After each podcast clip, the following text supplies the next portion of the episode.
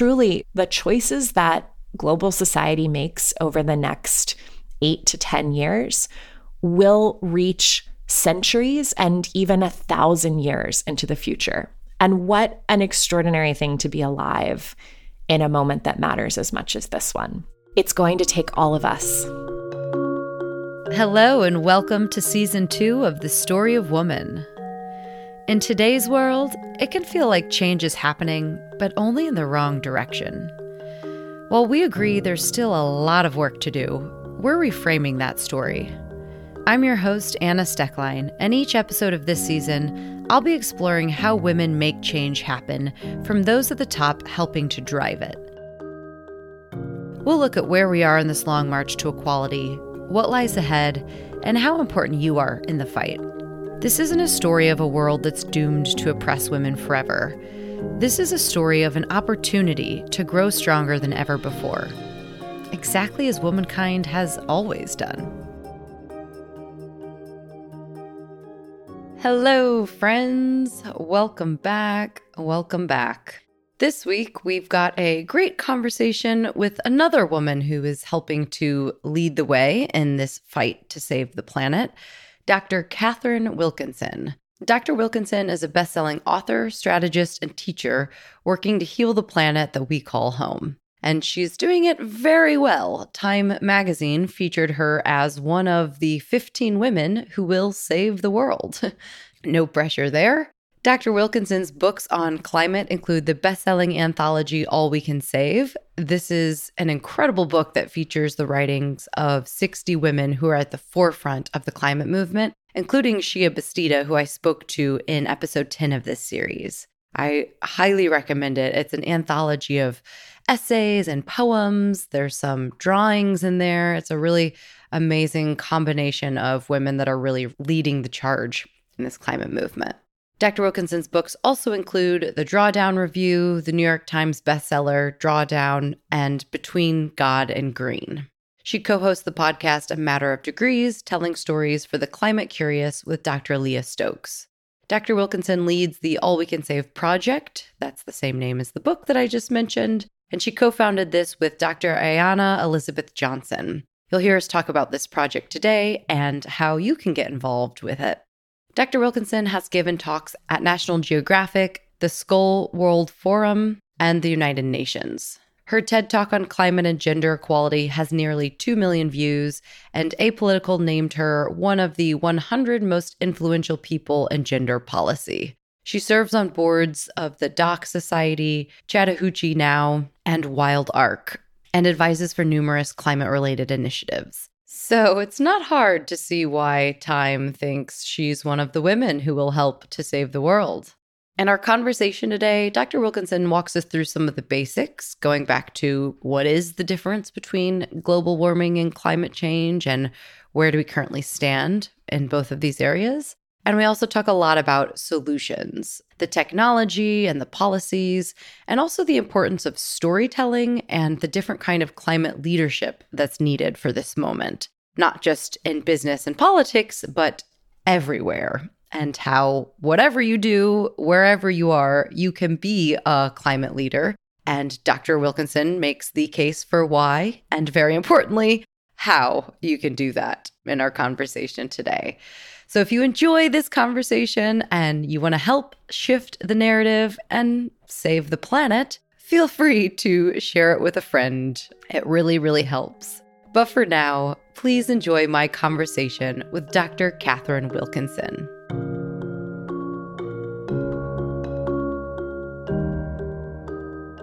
Hi, Dr. Wilkinson. Welcome. Thank you so much for being here with me today.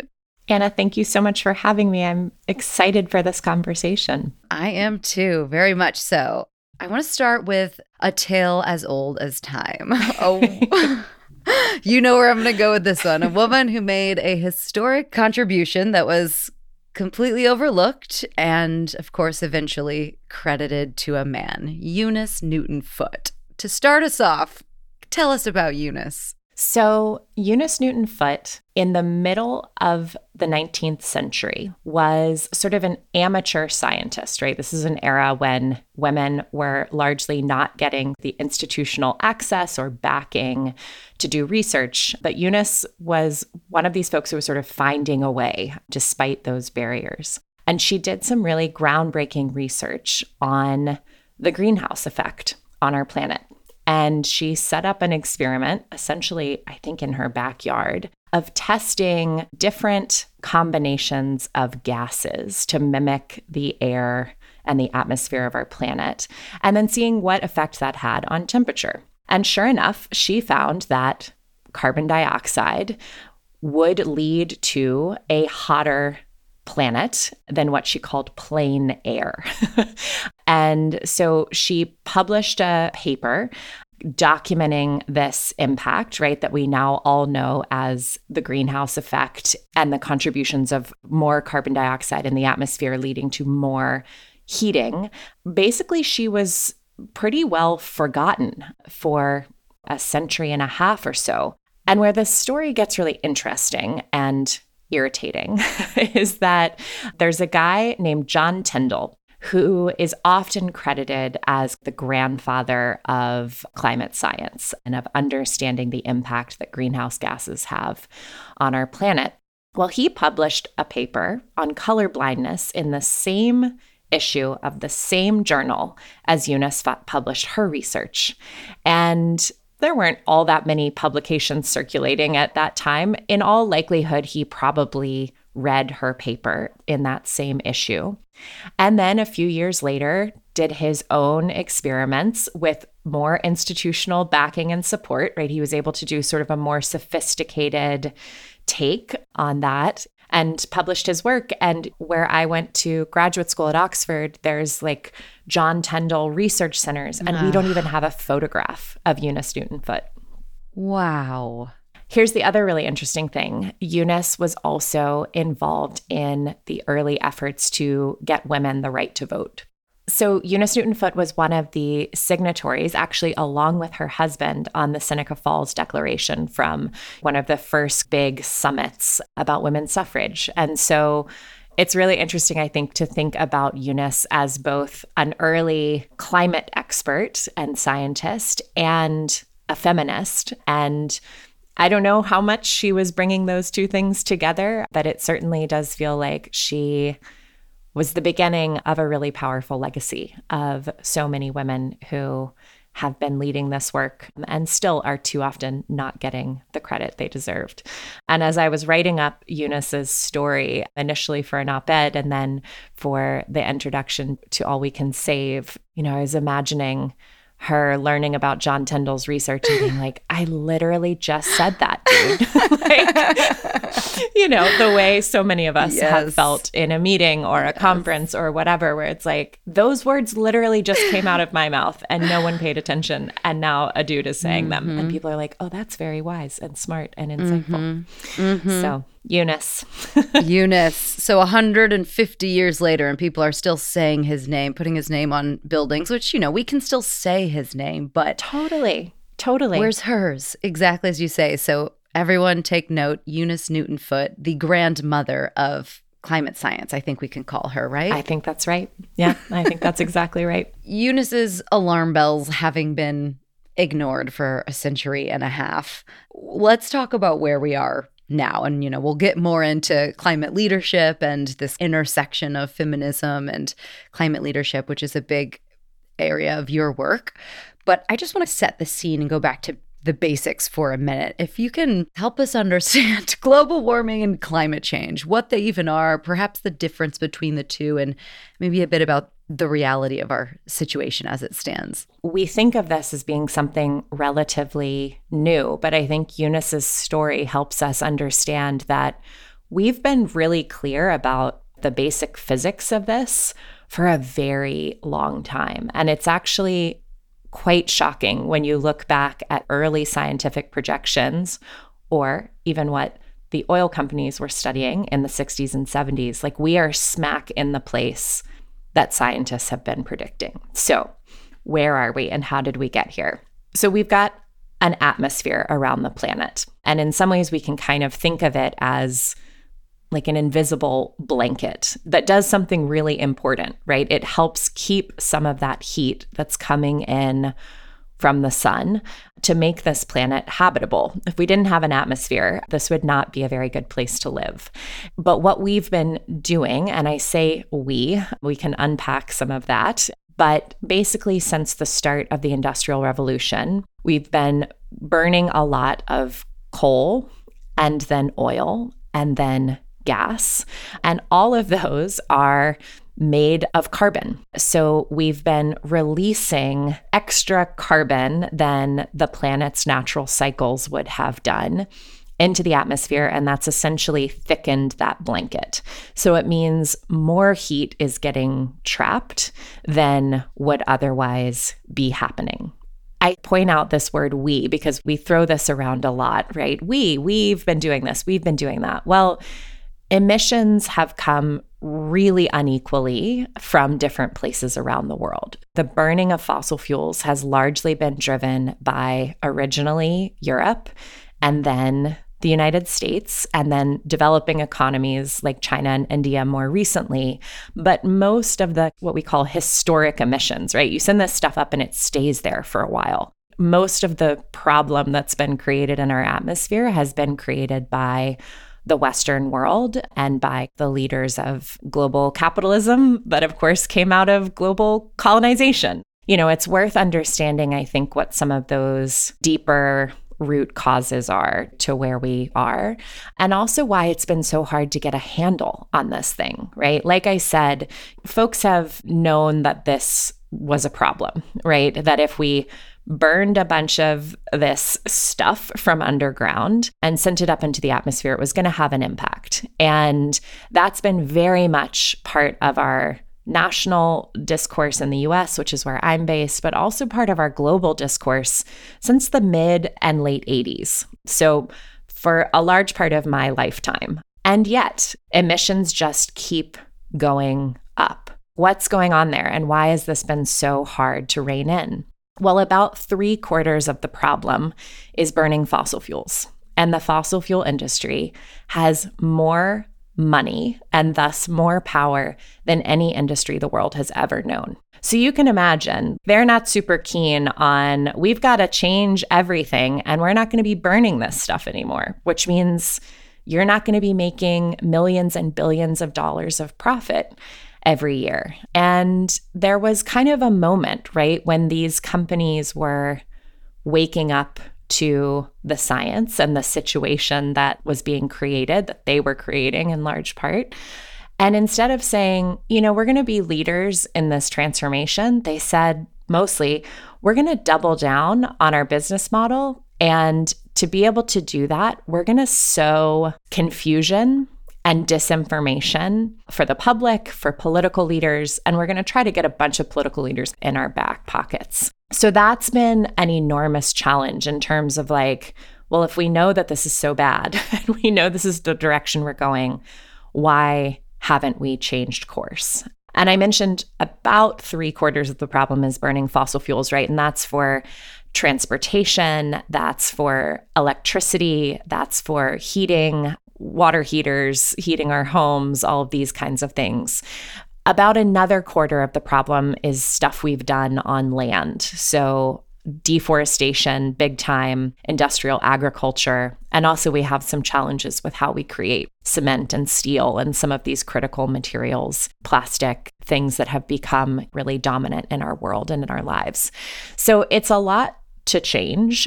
And the other thing that I think is important to say about where we are is that we have an incredible toolbox of solutions. So sometimes people think, like, oh gosh, this is such a huge problem. What in the world will we do? Well, we've got amazing technologies, we've got amazing practices, we have things that we can remember how to do. Like regenerative agriculture, which we hear a lot about now, is just how we used to farm before we started injecting fossil fuel derived fertilizers all over our landscapes. Like some of this is about innovation, and some of it's just about remembering. We have most of the tools we need to turn this thing around. Now, we are a little bit over one degree Celsius of warming so far since the start of the Industrial Revolution. I think we're right about 1.1. Scientists generally have a consensus that a world beyond 1.5 degrees Celsius of warming starts to become a pretty gnarly place to live in terms of drought, extreme heat, storms, floods, things that we're already seeing, right, play out even at this level of warming. And so we've got a lot of, I think, messages from the earth that, like, we don't want to keep going down this path. And we need to pick up that toolbox of solutions and put it to work as quickly and at scale as we possibly can.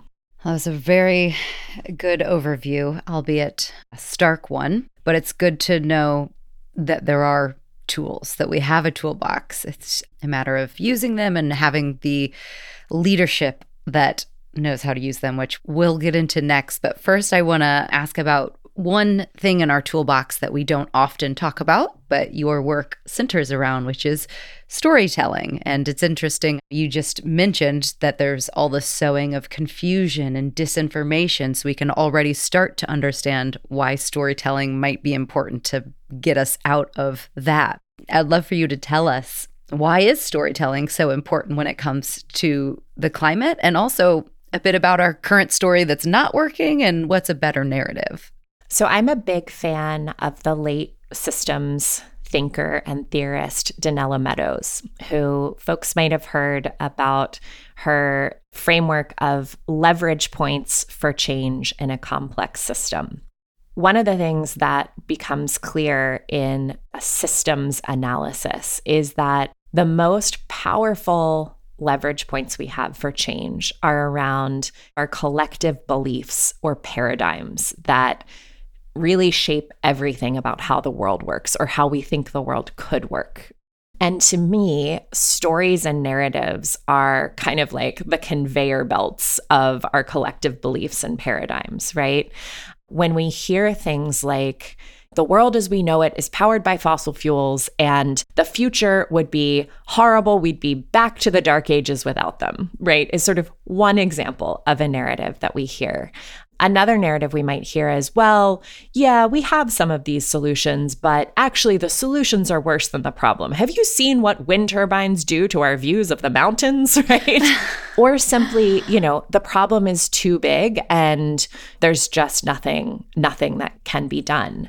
And I think one of the things that's so important is to be able to hold both the really hard reality of where we are and the hard things that are going to be coming our way, even if we do the best we possibly can, right? Because there's stuff that's already sort of baked into the system of the atmosphere and the planet. And also, there is still possibility. And it is extraordinary that we are alive in this moment with real solutions in hand.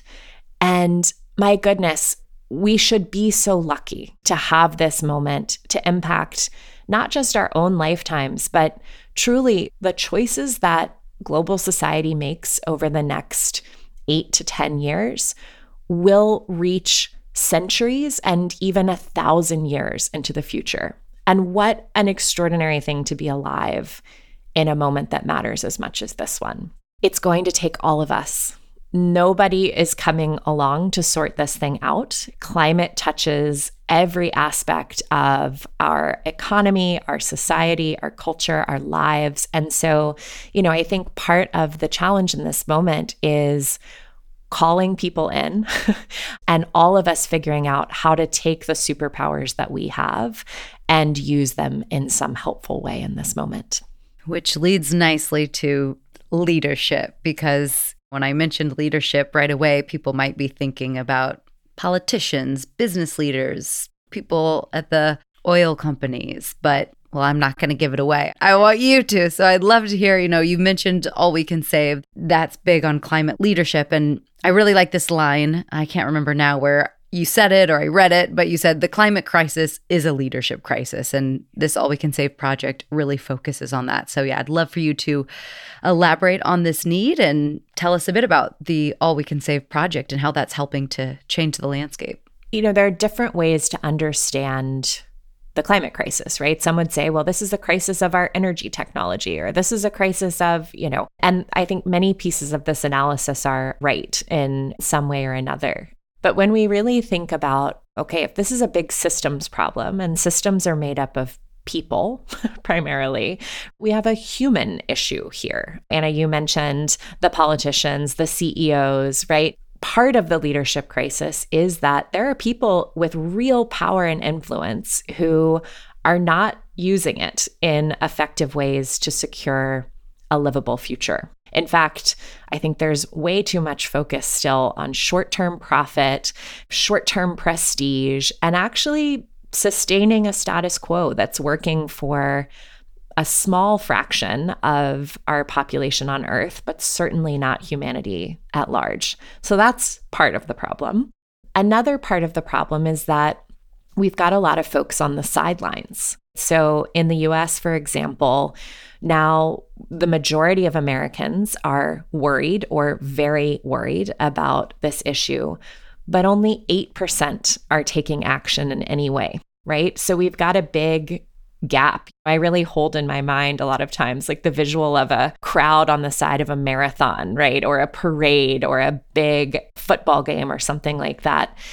People are awake to some degree, they're paying attention to some degree, but they're not yet participating. So that's a piece of it. And then also, when we think about the fraction in action, the folks who are involved in this work, conventionally, climate leadership has centered a pretty narrow set of voices, perspectives, ideas, largely male, largely white, largely of the global north. So we're not getting the full constellation of capabilities, visions, superpowers in the mix. And also, this work is hard. It's a lot to show up for planetary emergency every day. And I think we haven't always done a very good job of taking care of the people who are trying to take care of the planet. So we see growing mental health issues around climate change, especially for young people. And burnout in this work is a growing challenge. So there are kind of these different layers, I think, to how this is a leadership crisis. And What's the antidote to a leadership crisis? Well, I think it's a really broad leadership upwelling of folks in every place, in every sector, in every organization, being willing to step up and say, it's hard to know how transformation is going to play out, but I'm willing to be part of doing the work. That's actually just to touch back on your question about storytelling. I think the ability to imagine the future that we do want is often really challenging. And we hear things like, well, everything has to change. Well, what will that look like? And what kind of lives would we be leading? And I think cultivating that collective capacity to imagine the world that we do want is so important and such an area where storytelling can help and help more of us see ourselves in that unfolding collective climate story. And that was something we really tried to do, my co editor, Ayana Elizabeth Johnson, and I, with the anthology All We Can Save. It's a collection of essays, poetry, and art by 60 women who are leading on climate in different ways. And you begin to see, oh, there's a role for journalists, and there's a role for psychologists, and there's a role for visual artists, and there's a role for scientists and policymakers and advocates and on and on and on. Like there are so many beautiful footholds. Whatever you have to give, we need it. So that's what our work at the All We Can Save project is all about is helping to nurture the leaderful climate community that we need if we want to reach these aspirations of a just and life-giving future. Yeah, you said the only credential that is needed is to be alive on this planet in this moment. So, if you're listening, you qualify. Exactly. Maybe could you tell us a little bit about some of the programs on All We Can Save? I know there's programs for deepening your place in climate work, but also just kind of connecting with others. Can you kind of give us an overview of those? We think about three main tools that we use in our work narrative change, community building, and deep learning. And the through line of those is that we try to kind of tend the emotional, spiritual root that climate engagement grows from, which is a little bit different, I think, than how some people come about this. But I think fundamentally this is sort of heart work connected to our head and our hands. And I think we can't get it done without attending to that inner depth. So the narrative change work, things like the anthology, we co create the podcast, A Matter of Degrees. How do we create vehicles for these like multivocal storytelling efforts that lift up a wide variety of voices and perspectives. The community building work, for example, we have a wonderful program called All We Can Save Circles, which is actually a great thing if people are wondering, like, where should I begin in this? They're kind of a like jazzed up cooler version of a book club. It's like a small group, super simple DIY. You gather up a group of friends or family or colleagues, read the book together, and use the book as a jumping off point for just deeper and more generous dialogue than we often have about this topic. But more importantly, building relationship around it, right? Because that is really, I think, what action and social change grows out of is that relational strength and trust between us. And then our deep learning programs, we have built out a whole suite of resources for educators who want to bring more of a solutions oriented, justice oriented, and leaderful perspective into the classroom. And we also have a program that we built and piloted last year called Climate Wayfinding, which is meant to support people who are seeking clarity on their climate journeys. And that could be folks who are really new to this topic, folks who are pivoting in from other spaces or trying to connect the dots, or also folks who've been in this work and feel stuck or frustrated or hungry for a deeper sense of purpose and contribution. And we're in the midst of taking the pilots from that work and building it out for scale specifically for use across higher education. Because what we need are more of us having that navigational muscle to understand the outer landscape of the climate crisis and climate solutions and be able to figure out where do I fit in? How do the things that are my sources of power and joy contribute in this space? And who can I link arms with to make change? Incredible. So we've got anybody asking, how do I start? Where do I begin? All We Can Save project. Great place to get started. And the book, I can definitely attest to that. I'll also add we did in our last season of A Matter of Degrees, we opened with a three part mini series answering the question, What can I do? Through the lens of the personal, the professional, and the political. So that's also a really great resource for folks who are like, yeah, what can I do? Where do I start? It could be really helpful. That's great because I think that is usually the first question people have. And then it can just kind of get overwhelming when you're looking at a crisis of this magnitude of starting out into that. So, totally. And it's worth also just naming none of us can do quote unquote enough but we are each, I think, a node of possibility. And we each have something to give to this bigger system of change. And so, releasing the idea that anything will ever be enough from the jump, I think, is helpful. And looking for those points of greatest leverage, right? We all only have so much time, so much energy, so much financial resource or whatever to throw at these things. So, how do we be smart about how we deploy our efforts? Yeah, I think that's a really good point and something that probably will provide some comfort to listeners, you know, knowing that there is this shifting narrative, speaking of shifting narratives, going away from the individual to the collective, from asking, what can I do to what can we do? It's just also more fun to go to this party, if we can call it that, together, right? yeah. Yeah. Very true. We'll be right back after this short break to hear Dr. Wilkinson talk about another big way we can address the climate crisis equity.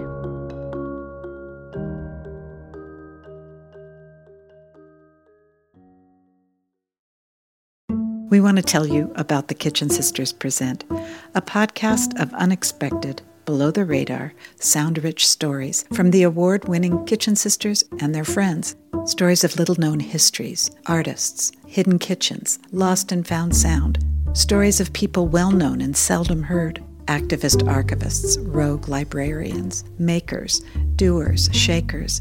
The Kitchen Sisters present from Radiotopia stories you'll want to share at the table.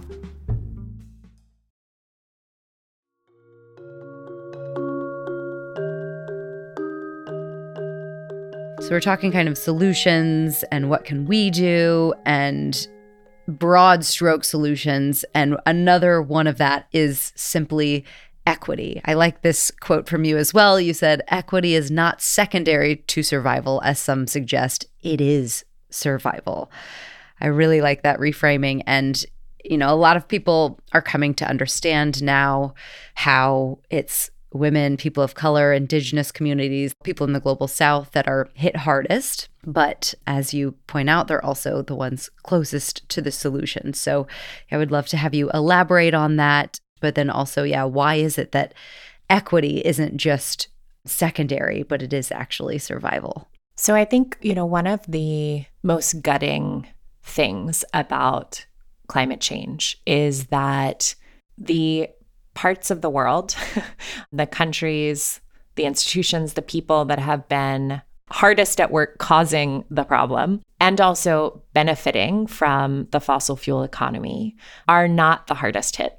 The hardest hit by and large because of, and this has to do with both mechanics of our planet and the intensity of things that will hit in the tropics, which are largely part of the global south, but also have the least capacity to cope in this wildly unequal global economy that we have.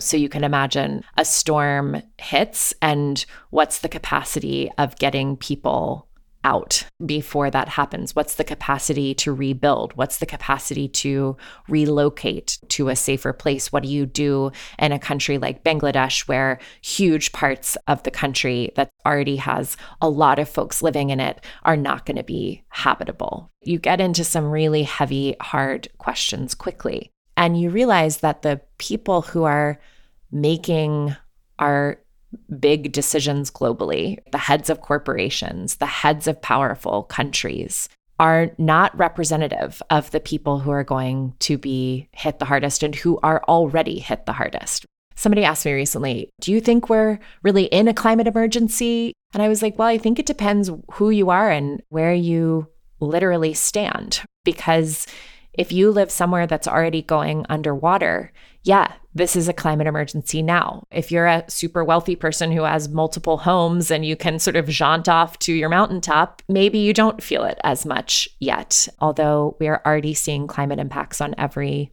continent. So, what does that mean? It means that there are profound issues of injustice at the heart of this whole scenario.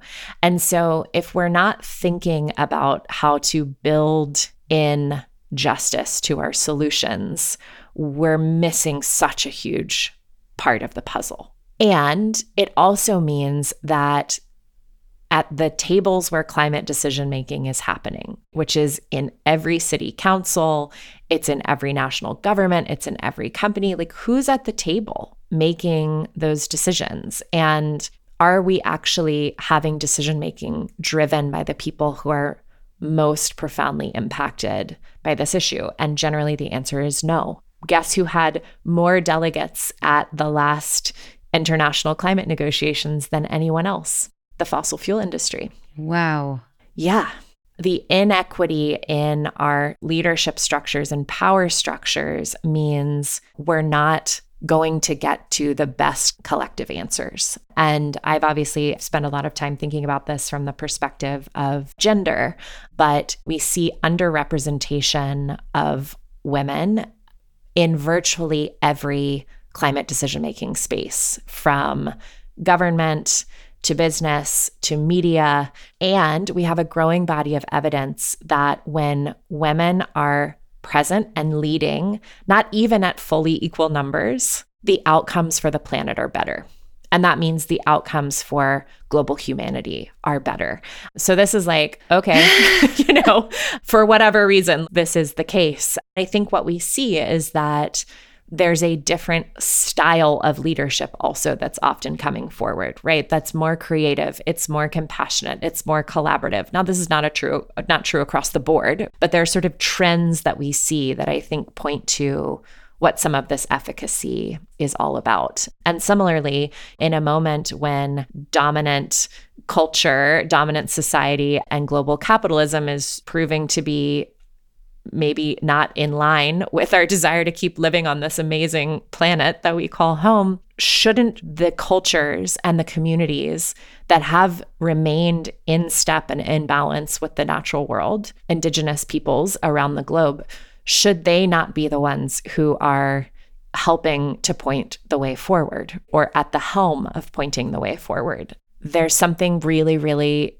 important about listening. And for folks who are in positions of power of some kind or another, whose voices are you hearing and whose voices are you not hearing? And what might unlock or be possible if we are actually tapping into like the incredible vibrant hive mind of a fuller constellation of humanity. Yeah, and the communities that have been living out the solutions that we need now for, like you said, hundreds, thousands of years.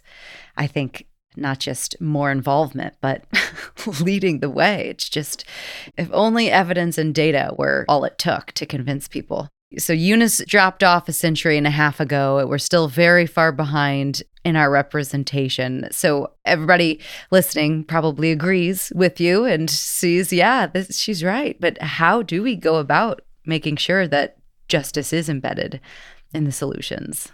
I think the really important thing is getting as close in proximity to the local as possible. So I think part of what happens is that decisions are being made by people that have profound impacts somewhere that they may never even have set foot. There's an issue, I think, about proximity and relationship. I also just think as we are making our own decisions in our organizations, in our voting choices, in where we make donations, etc. Like we can bring this down, I think, to a more micro level of like, well, whose leadership are we supporting? If we're part of a nonprofit board, who else is in the room with us? If we're around a conference table, who's here? Who's not here? Who am I casting a ballot for? Where am I sending charitable dollars? Like these begin, I think, to take it from this theoretical construct to like, well, actually, we're making choices a lot of the time, day in and day out, that could be, I think, more aligned with inclusive leadership and a just climate future than we often are. So, one of the interesting federal climate priorities that has come to be in the US and is still very much kind of a story in motion is this concept of Justice 40, that we're going to be deploying a whole bunch of capital for climate solutions. And what we need to make sure is that that deployment of resources actually goes to benefit the communities that have been most impacted by the fossil fuel economy, right? The frontline communities where cancer, asthma, all sorts of environmental justice issues are huge challenges that they benefit, and the communities that are going to be hit the hardest and have the least capacity to cope are benefiting. So that's sort of one example of an actual policy mechanism. Justice 40, meaning 40% of the benefits of these investments need to be cascading to those communities. That's the example of one at a federal level, what that can potentially look like. And are there any other solutions that exist that you know we talked about the toolbox stories leadership equity. You've just mentioned this policy and this is still quite a big broad question but what you see is some of the most important tools in our toolbox. When we think about how much of the problem is an energy problem what becomes really clear is the need to as the saying goes electrify everything because if we electrify everything from our stoves to water heaters to the furnaces that keep our buildings warm, transportation, right? Our cars, our buses.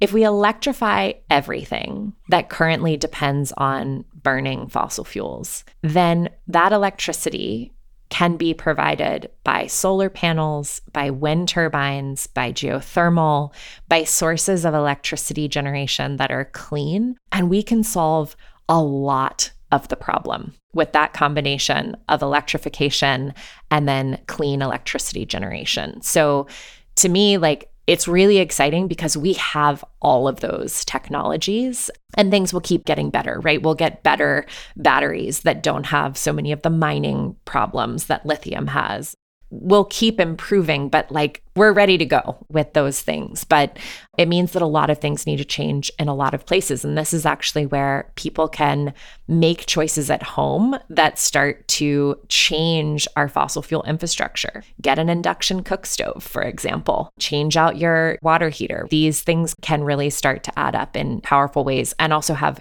huge health benefits. So, one of the things we've learned more and more about in recent years is how dangerous it is to be burning gas in our homes, and particularly the impacts on asthma for children. So, there are lots of other reasons to do it, not just climate. Another piece when we think about the deeper drivers, it takes money to make all of this happen. It takes money to create a new fossil fuel pipeline or a new oil field. It takes money to stand up a wind farm or retrofit the buildings of a city.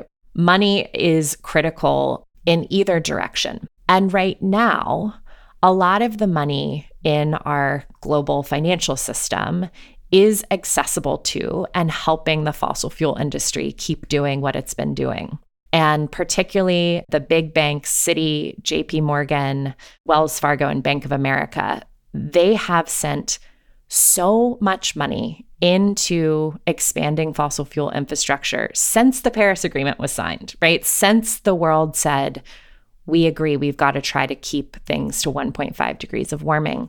But that money is from pensions, it's from savings accounts, a lot of us might not be very happy to know what our money is doing at night while we sleep. And so, actually, moving our money out of institutions that are funding climate destruction and moving them into institutions that are funding climate solutions and climate transformation is a really powerful way to be part of the solution.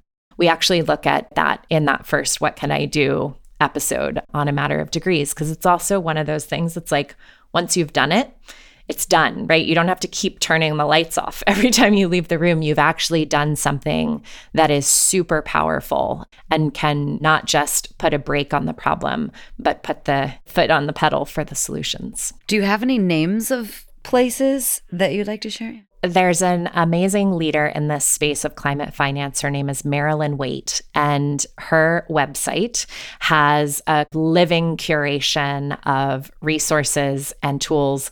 They're organized for every part of the world, and that's a great one stop shop to find those.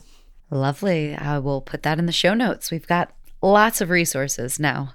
So I'm curious, I want to ask about roughly 10 years' time from now and not what do you hope will be most different because there's a lot of things you'll likely hope is most different but i'd be curious to hear you describe a world in 10 years out that is more ideal than our current one and indicates to us that we're moving in the right direction. I love this question. It's going to put my imagination skills to the test. 10 years from now i think there will be evidence of climate transformation everywhere we look. And also, we'll be reaching a point that we don't have to think about some pieces of the puzzle that much. I think we will look around and see many more rooftops with solar panels. We will see many more buildings retrofitted with good, efficient, green updates. We will see induction cook stoves everywhere. We will see electric vehicles rather than gasoline powered vehicles. There will be, I think, just as we scan the landscape around us, we will see much more of the solutions kind of embedded into our spaces, into our days. And we won't have to be thinking as hard about so many of those things.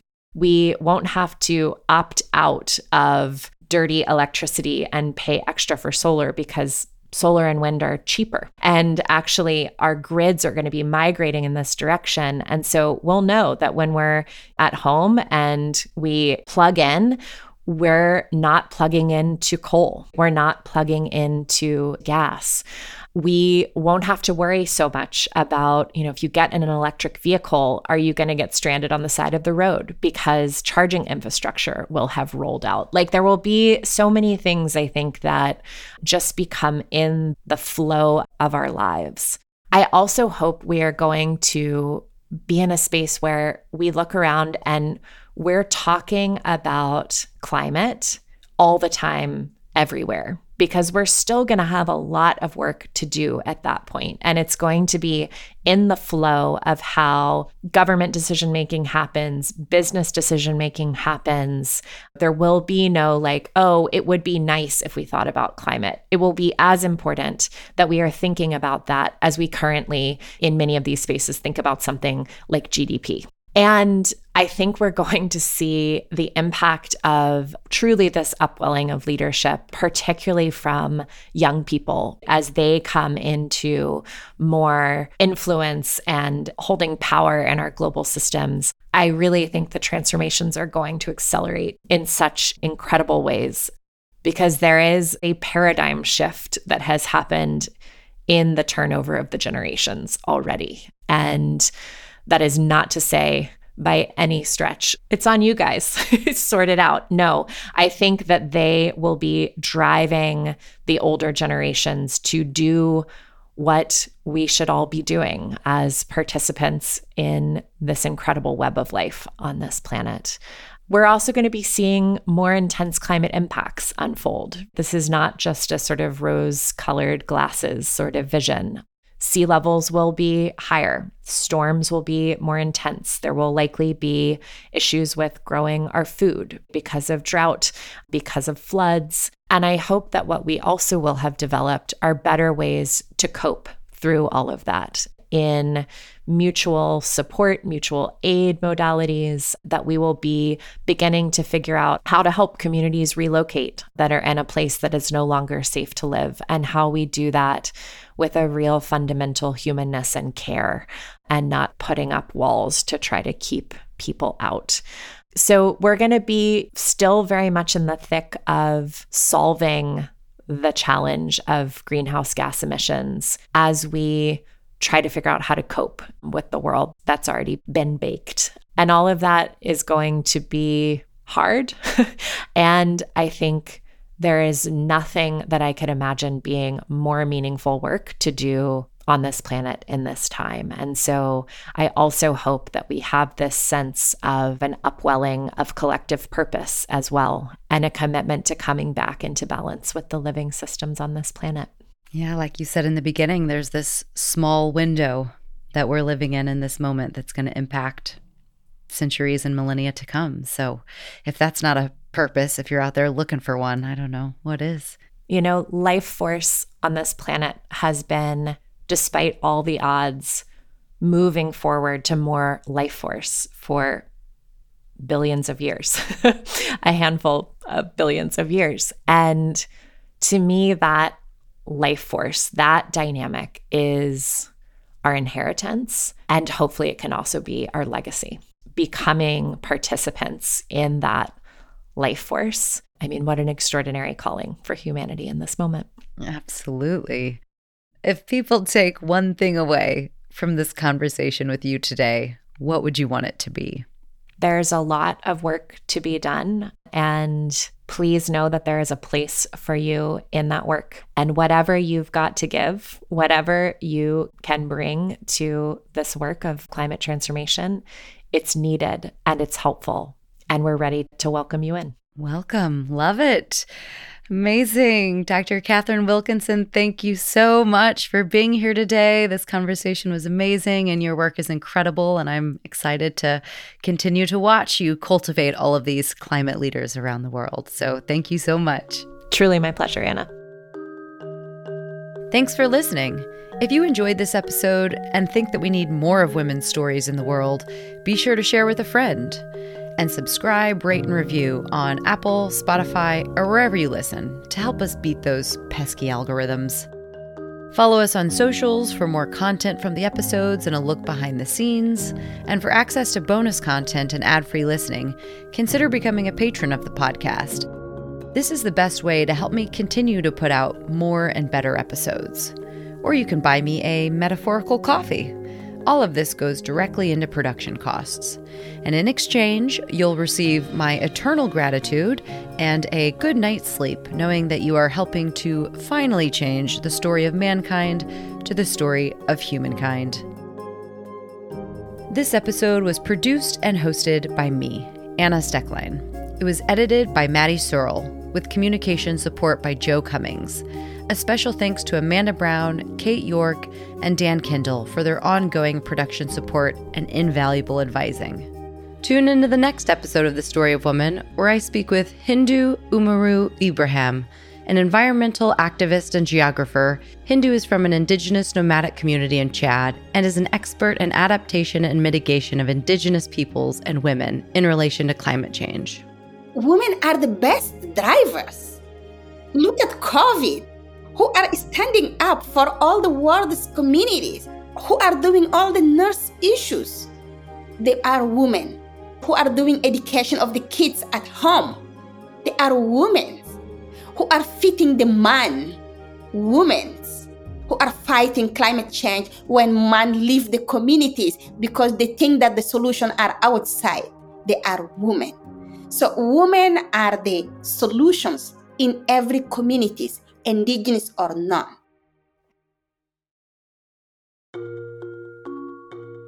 And a special thanks to our Patreon collaborators Veronica Linares from Values Leadership Consulting, transforming mindsets to put humanity and the planet at the heart of leadership. Christine Beasy from Untangle Money, creators of financial plans designed specifically for women. Dr. Julie Allig of JLA Analytics. Your data's talking. Are you listening?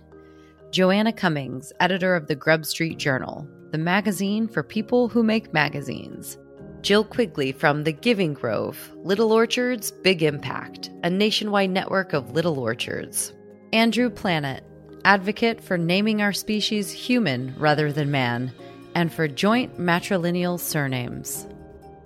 To share your name, business, or message at the end of every episode, sign up to be a patron of the podcast at patreon.com forward slash the story of woman.